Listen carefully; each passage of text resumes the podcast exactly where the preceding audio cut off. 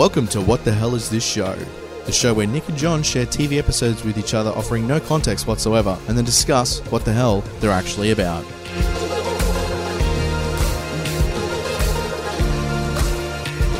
John, I just showed you episode 7 of season 1 of Homeland. What the hell did you just watch? Um, pretty much exactly what I expected to, except it was better. Okay. So I think this is one of the first episodes we've done of this show where we didn't show each other a recent episode of a show still in production. Yeah. So Homeland, I think, is on its eighth and final season. Yeah. Um, and you showed me uh, an episode from season one. Um, so that was you know an interesting choice because usually we're we're very like up to date. Um, and so because of that, because the show's a little bit uh, long running, I was vaguely aware of the premise. Um, you know, I know spoiler alert. I know that um, Brody Damian Lewis exits in season three just Yep. because that's not that's pretty common knowledge. Um, and I knew what the vague premise of the show was. He's a a POW from the Iraq War, and he's come back and. There's some suspicion that he, as a POW, has been turned to be working for for Al Qaeda and is uh you know like a double agent or maybe even a triple agent, um, and has infiltrated back into like the American FBI system or whatever. Um, and then that's a really long running storyline up until about season three. So I knew that already. Um, but watching this episode, it was really interesting to consider how sort of ahead of the cultural zeitgeist this show really is and was in terms of its themes. Yeah. You know, I think terrorism is still something that's very topical um, and very frightening to a lot of people, and media uh, representation of that is very topical. And I know that you know we were talking about this before, sort of between you know kind of 2006 onwards, really, like the Iraq War and how useful it was and how damaging it potentially was. Uh, was represented in a lot of TV shows. You know, it was on Brothers and Sisters. Um, you can see that this show is really informed future shows of similar ideas, like the Americans. You know, like even the montage at the like over the opening credits is really similar to the Americans. Which Yeah. I, when I watched the Americans, I was like, oh, that's so cool. And now I'm like, oh, you're pretty much just the same as Homeland. Um, yeah. and so to know that this show with a couple of minor adjustments could probably still be made today and have exactly the same audience is very cool um, because it just shows how ahead of its time the ideas in it are Yeah. this episode in particular specifically um, i really enjoyed because it was very tense um, so carrie um, claire danes she suspects that brody damian lewis is working for Al Qaeda, and she tries to get that out of him by taking him to a cabin in the woods, uh, where she sleeps with him, and then um, they have a very tense, dramatic conversation over a gun, which he finds and is very angry about. And then there's a sub kind of secondary story as well about a woman who is trying to escape the country. She's trying to flee to Mexico, but the FBI are on her tail, and she it was a bit hard for me to understand what her relationship with Brody was, but I think I got that her boyfriend was a terrorist and had been killed by someone, and whoever killed her boyfriend was now after her. So she was trying to escape the country, but because she'd been working with her boyfriend like as a terrorist, the FBI were after her as well. And I think then obviously she had to make some kind of deal and try and help them to identify uh, other terrorists to maybe like reduce her sentence or whatever and some kind of plea bargain deal. Um, and she, at the end of this episode, identifies uh, Brody's sort of cellmate, I guess, like the guy who he was being held a POW with in Iraq. Um, and that's just at the same moment that Carrie believes that the person who's been turned is Brody, and then finds out that actually it's not because this other girl has identified someone he was close with. So it took the con the the kind of concept a bit more seriously, I think, than some other shows have. Like I could also see, you know, even how it informed Designated Survivor, like you know that kind of show. Um, but it's just it's more. It it takes the ideas of of politics and, and political consequences uh, from a military perspective much more seriously than things like Brothers and Sisters or um, or Designated Survivor do. Like there's no there's no lightheartedness to this show. It's very it's very intense. Um, and I really like that tension. Yep.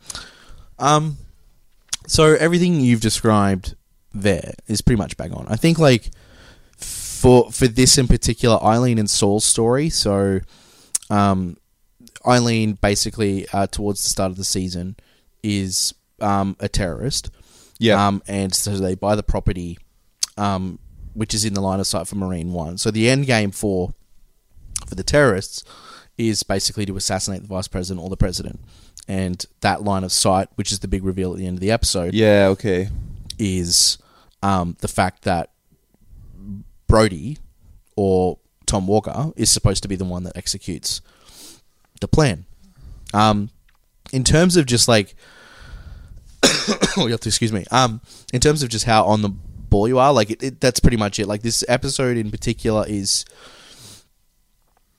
it's just a game. It's basically a mind game. When you look at Brody and Carrie, Carrie is, as the viewer, we know that she is right. No one Yep. else believes her. So, the con to give you context, Carrie is absolutely right in this scenario. But does Um, she know that she's right? Like at the end, she seems to. It was very interesting because at the end, when she finds out that somebody else has been identified, she runs over to Brody and tries to apologize to him and take it all back. But I kind of thought, well, that's because he had just lied to her and said that he killed that person who clearly she's just found out is still alive. So is she trying to take it all back? Because she's sorry that she was wrong, or is she trying to take it all back because she's trying to mend fences with him so she can find out the truth? So, Carrie's character in this is obsessed with Brody both professionally and personally. Okay. So her relationship with him at that point, at the, towards the end of the episode, where she goes up and she's like, "Oh my god, I'm so sorry, I'm so sorry," is less to do with the job and more to do with her personal feelings towards Brody. Okay. Um, so that in particular, this whole episode revolves around who knows what is who. Like, like does Carrie know? Does Brody know what Carrie's doing? Does Carrie know what Brody's doing? And the whole sort of conceit of the episode is to try and work out who's playing who. Yeah, because at the start, she when they go off to the cabin together, she just seems like a hot mess. Like she's Yeah. drunk and she's kind of all over the place, and her sister's on the phone to her, telling her to like take her medicine or whatever. So clearly, she's got some kind of mental health issues, and he's sort of comforting her. And even their sex is very much like a result of her talking about someone that she lost and how that's made her emotionally vulnerable. Like she seems um not entirely in control of the situation Yeah. but then at the end you realize you know she's had an end game all along that she's been working towards which is pretty cool Yeah, and it, the, this whole episode basically requires Damian Lewis and Claire Danes to have a chemistry.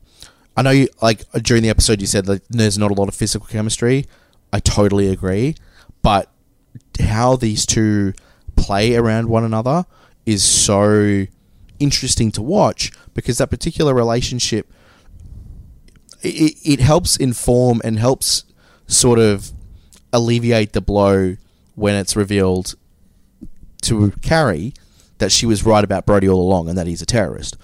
So, in terms of the their their, their experience initially, I think it's quite slow in terms of how it sets things out, and then towards the end, like in the last maybe fifteen minutes, things just escalate, and it's all from one little slip up because Carrie says, you know, she mentions his favorite tea, and he's like, "How'd you know my favorite tea?" yeah And the thing with Carrie is that she's such a good agent. And she gets the job done. She does what she needs to do. But she always has. With her, the, her issues are that she has. She gets too close to people. She gets too connected to people. And this is happening here. And it's happened there. Where their relationship, both as a target and also just as a person, is starting to blur yeah yeah absolutely and i did get that vibe completely and i guess you know you're talking about the episode revealing that quite slowly to uh to a huge climactic um reveal at the end but I mean, I guess that's kind of been moving towards that for you know what is that seven episodes? That was the seventh episode, so Yeah. it's kind of been moving towards that for seven episodes, and then they're having this very tense, you know, mind game, as you say, confrontation. Yeah. and even then at the end, like when he cries, like you still don't really know why because you still don't like you already know that theoretically everything's in a neat little package. Like he killed his, uh, you know, Homer Simpson style. So everything's wrapped up in a neat, neat, neat little package. Um, but but he said, "Oh, I, you know, I killed my POW cellmate because they made me." And she's like, "Oh, okay." And then she finds out that he didn't because the cellmate is the one who's really been turned and is alive. So even when he cries at the end, it's like you're still lying. So you still have secrets. You're still hiding something Yeah. are you a terrorist? You know, even to us as the audience at that point. Um, especially because it's also revealed in this episode that he's a Muslim. Yeah. Um, and has, you know, if nothing else, he has certainly converted to Islam. So It's that's a big red flag as well. It's interesting how the episode treats that as well when it's revealed to, to Carrie. Because Carrie's literal line is basically, oh, you're a Muslim. And for her, that is that swings her automatically in the direction of, oh, well, he's, he's turned. Yeah, look, to be honest, I know that it's controversial because it's a very wild leap to assume that because someone follows a religion, they're a terrorist. But I think Brody's a pretty special circumstance. Like, you converted to Islam while a POW of Al Qaeda as an American soldier. It's not exactly the same. It's not like assuming anyone who's Muslim is is or- has the potential to be a terrorist. I think it's not an entirely unreasonable link that she's making there. I think mainly just because I think for me, when I look at Carrie's investigation, the context of her investigation so far, the, her reaction to that makes sense. It's not Yep. just like, oh, you're a Muslim, yeah, you're a terrorist. It's like, okay, I'm starting to sense a pattern here of you of linking you even further to the terrorist group that captured you Yeah. and that released you as well. You know, like so I sort of look at that reaction less as a just basically flat out, oh well, because you're a Muslim, you're a terrorist. It's just her being like, okay, this is a confirmation of the things that I've been watching you do for seven episodes. Yeah, and that was also really interesting because the reason that she knows that he, or finds out he's a Muslim is because he says to her like, "You can ask me anything you want," and one of the things she asks him is what he does in his garage, and he gives her some guff about fixing bikes, and she's like, "Okay, why so early in the morning? Why so late at night?" And he's like, "Oh, I have to pray," and then he starts like flicking his hands, and she's like, "What are you doing?" and you know, it's something to do with him not having his prayer beads to hand, and that's how she clues in. And obviously, you know, Muslims are going to pray five times a day, so he's got to do it at certain times, like dawn and dusk and whatever. But that's a really interesting detail that she knows about him already. Yeah. Like she might not know the reason he's there, but it obviously, regardless of the specific question she's asking, it's a big clue into the fact that she's conducting an investigation because she has all this information on him already, like what he's doing in his garage and at what obscure time of day. Like that's pretty weird. And also noticing the the like the reflexive motion of his hands. Yeah. that to me, when I watched this for the first time, because this is one of the best episodes the show has ever done, that said to me that Carrie is so dedicated to her job to the point of obsession where it's Yeah. starting to get dangerous. But then that's a problem. The, the oh, see, I think you're right, but I think the reason that it's dangerous is not because she's obsessed. It's because her obsession will make her seem neurotic, which will make her seem wrong, even though she's right. She'll just sound hysterical because she's so um, unable to let go of any small thing, even when it is something extremely revealing and telling. People just dismiss her. Um, it's really interesting that you say that because you pretty much have guessed every episode up until the finale. yeah, with, well, with that, just in terms of her reaction, and how the CIA reacts to that. Because Saul, who is her handler, um, played by Mandy Patinkin, uh, he's basically like a father figure to her. He keeps her in line, but he also sort of lets her breathe, you know, where it's like, okay, look, she is insane, but if we let her do her job, she'll do her job. yeah. Um, and obviously, it's to both their, you know, their advantage and also their disadvantage. But it's really interesting seeing sort of like the contrast between how slow and steady Saul and Eileen's conversation is after Yeah. he grabs her from Mexico compared to how or sorry, how it starts, where it starts with her getting captured and her being not responsive at all Yeah. to basically giving up the entire plan of how um, Nazir is going to take down Marine One. And so when you look at that as it runs parallel to Brody and Carrie's story, where it goes from a really sort of honestly like a sort of a love story a little bit Totally, yeah. to something where it becomes really frightening and Brody becomes quite frightening. Yeah, like there's all this personal stuff at the beginning, like, oh, I'm not with my wife anymore, oh, I'm sorry to hear that, oh, blah, blah, blah. And it's Yep. very, you know, like almost, almost cliche in terms of what their dynamic is. Yeah. Um, but then, yes, it goes to somewhere, as you say, very unexpected. Um, so I think it is definitely something that's made me curious, and it's interesting as well. Just on the note that you mentioned earlier about them having good chemistry and their mental sparring, um, that they are both so very, almost oddly cast. Like if you look at the characters as written, neither of them are names that would immediately spring to mind for me but they're both really fantastic. Yeah. Um, and I can think I only because I know again spoiler alert I know that he dies in season three, even though everybody perceived them as like co leads or joint leads. So it was kind of at the time people were not really sure how the show was possibly going to continue because the whole premise was is he or isn't he? So how can the show go on without that question and without that character? Um, but I think not that I know much about it, but it probably was smart because you can't keep it's you know you can't keep that question hanging over the audience every year going back and forward. Um, so I think it was good to try and change things up. Obviously, because as what I was going to say is you know because he does die, the show itself has become more of a vehicle for Claire Danes, and Correct, I think yeah. because she is playing such a an emotionally complex character for such a sustained period of time, it's pretty much become career defining for her now. You know, like I mean, what had she really, really done beforehand? Like, I'll never see her as anything but Juliet. Juliet. And then she did that shitty Terminator movie. Oh Um, god, don't even remind me of Rise of Machines. Oh, But then, like, you know, like this is a role that she's really been able to absorb and engage with for for years. Yeah. Um, and I think it will become. I think you know, Carrie will become career defining for her, and deservedly so, even just based on this episode, because she she's really doing a very difficult job because there's so many facets to this character, and you never really know what their motivation is at any given time, or what their hidden motivation is. And that, yeah, I think she. I think she deserves the show as a vehicle, and that's you know another reason I'd be interested to keep watching. yeah. I think this this episode in particular, I think, shows off how terrific actors these two are. Um, Yeah. Claire Danes and both um, and, and Damian Lewis as well, because uh, one of the one thing that I'm a really big fan of is the fact that if you can make two people talking in a room in- interesting, then you've done your job. You don't need to yeah, do and like and they they go to that cabin pretty early in the episode, and there's it's very isolated. Like that's Yeah. it.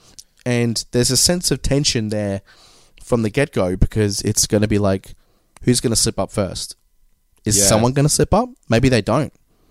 And I honestly wouldn't be too fussed if that was the case because the show does kind of sort of fake out Brody at the end. Yeah, but then the problem is it's sort of like if they don't slip up. I mean, I don't know. It's hard for me to tell because I haven't seen it up to this point. But like, if they don't slip up, maybe they're both like their service personalities are like what you see is what you get after all. Like, as the viewer, you just don't really know. Like, if they don't, if they don't pursue their hidden motivations and you're not privy to them, maybe you're just being the neurotic one and imposing it onto them. You know what Yeah. I mean? Like it's just really curious to to try and follow that that as you say chemistry dynamic between them and that oh the intensity of like them the mind connection that they have, but also the mind conflict that they have. It's very it's very well written, but it's very hard to act. And I do think yeah, they were both really fantastic. Yeah. Just before we wrap up, the stuff between Eileen and Saul, did you find that use of Saul as a really cheeky way of developing and um ex- like giving character exposition for the sake of one moving the plot, but also helping you understand Saul as a character as well because he basically opens up all the stuff that he says in this episode towards Eileen is true all of his background, his home stuff, all of that is completely true.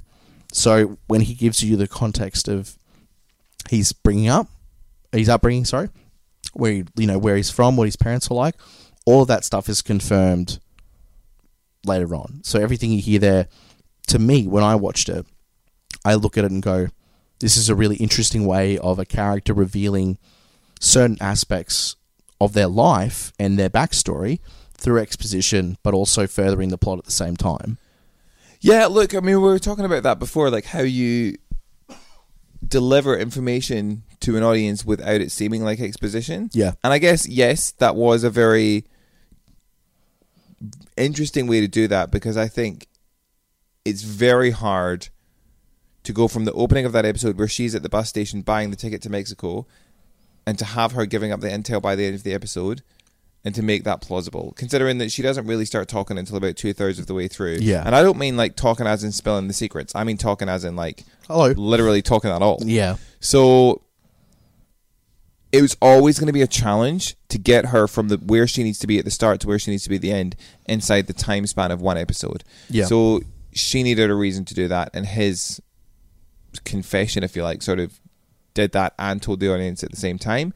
But equally, when you know, just on that parallel conversation again with the the two sets, like the two pairs of characters, when Brody was telling Carrie about um, him killing his cellmate, I literally turned to you and was like, "He's lying." Like, I think he's lying, but he could have been telling the truth. He, I didn't think he was lying because anything he said gave away the fact he was lying. I just thought what he was saying didn't really make sense. Like, they made him beat his cellmate to death or he would die. I was like, well, if they want to kill you, why wouldn't they just kill both of you? Like, Yeah. why would they make one of you beat the other one to death?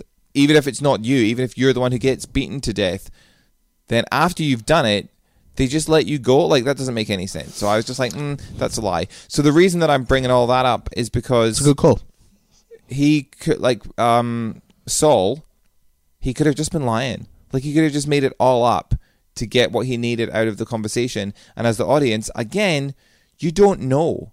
Like you say, you find out later in a later episode, but at that point, it could be him laying his heart bare and simultaneously telling the audience something about himself, or it could be him just saying a bunch of bullshit to get her where he wants her. And either way, as the audience, it's ambiguous, and I think that's really cool. Yeah, there's a lot of ambiguity, uh, ambiguity around um, around all the characters in in this show, particularly just because the central hook for the show is so good.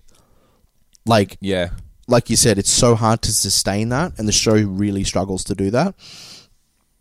But the actual hook, I think, is one of the best hooks.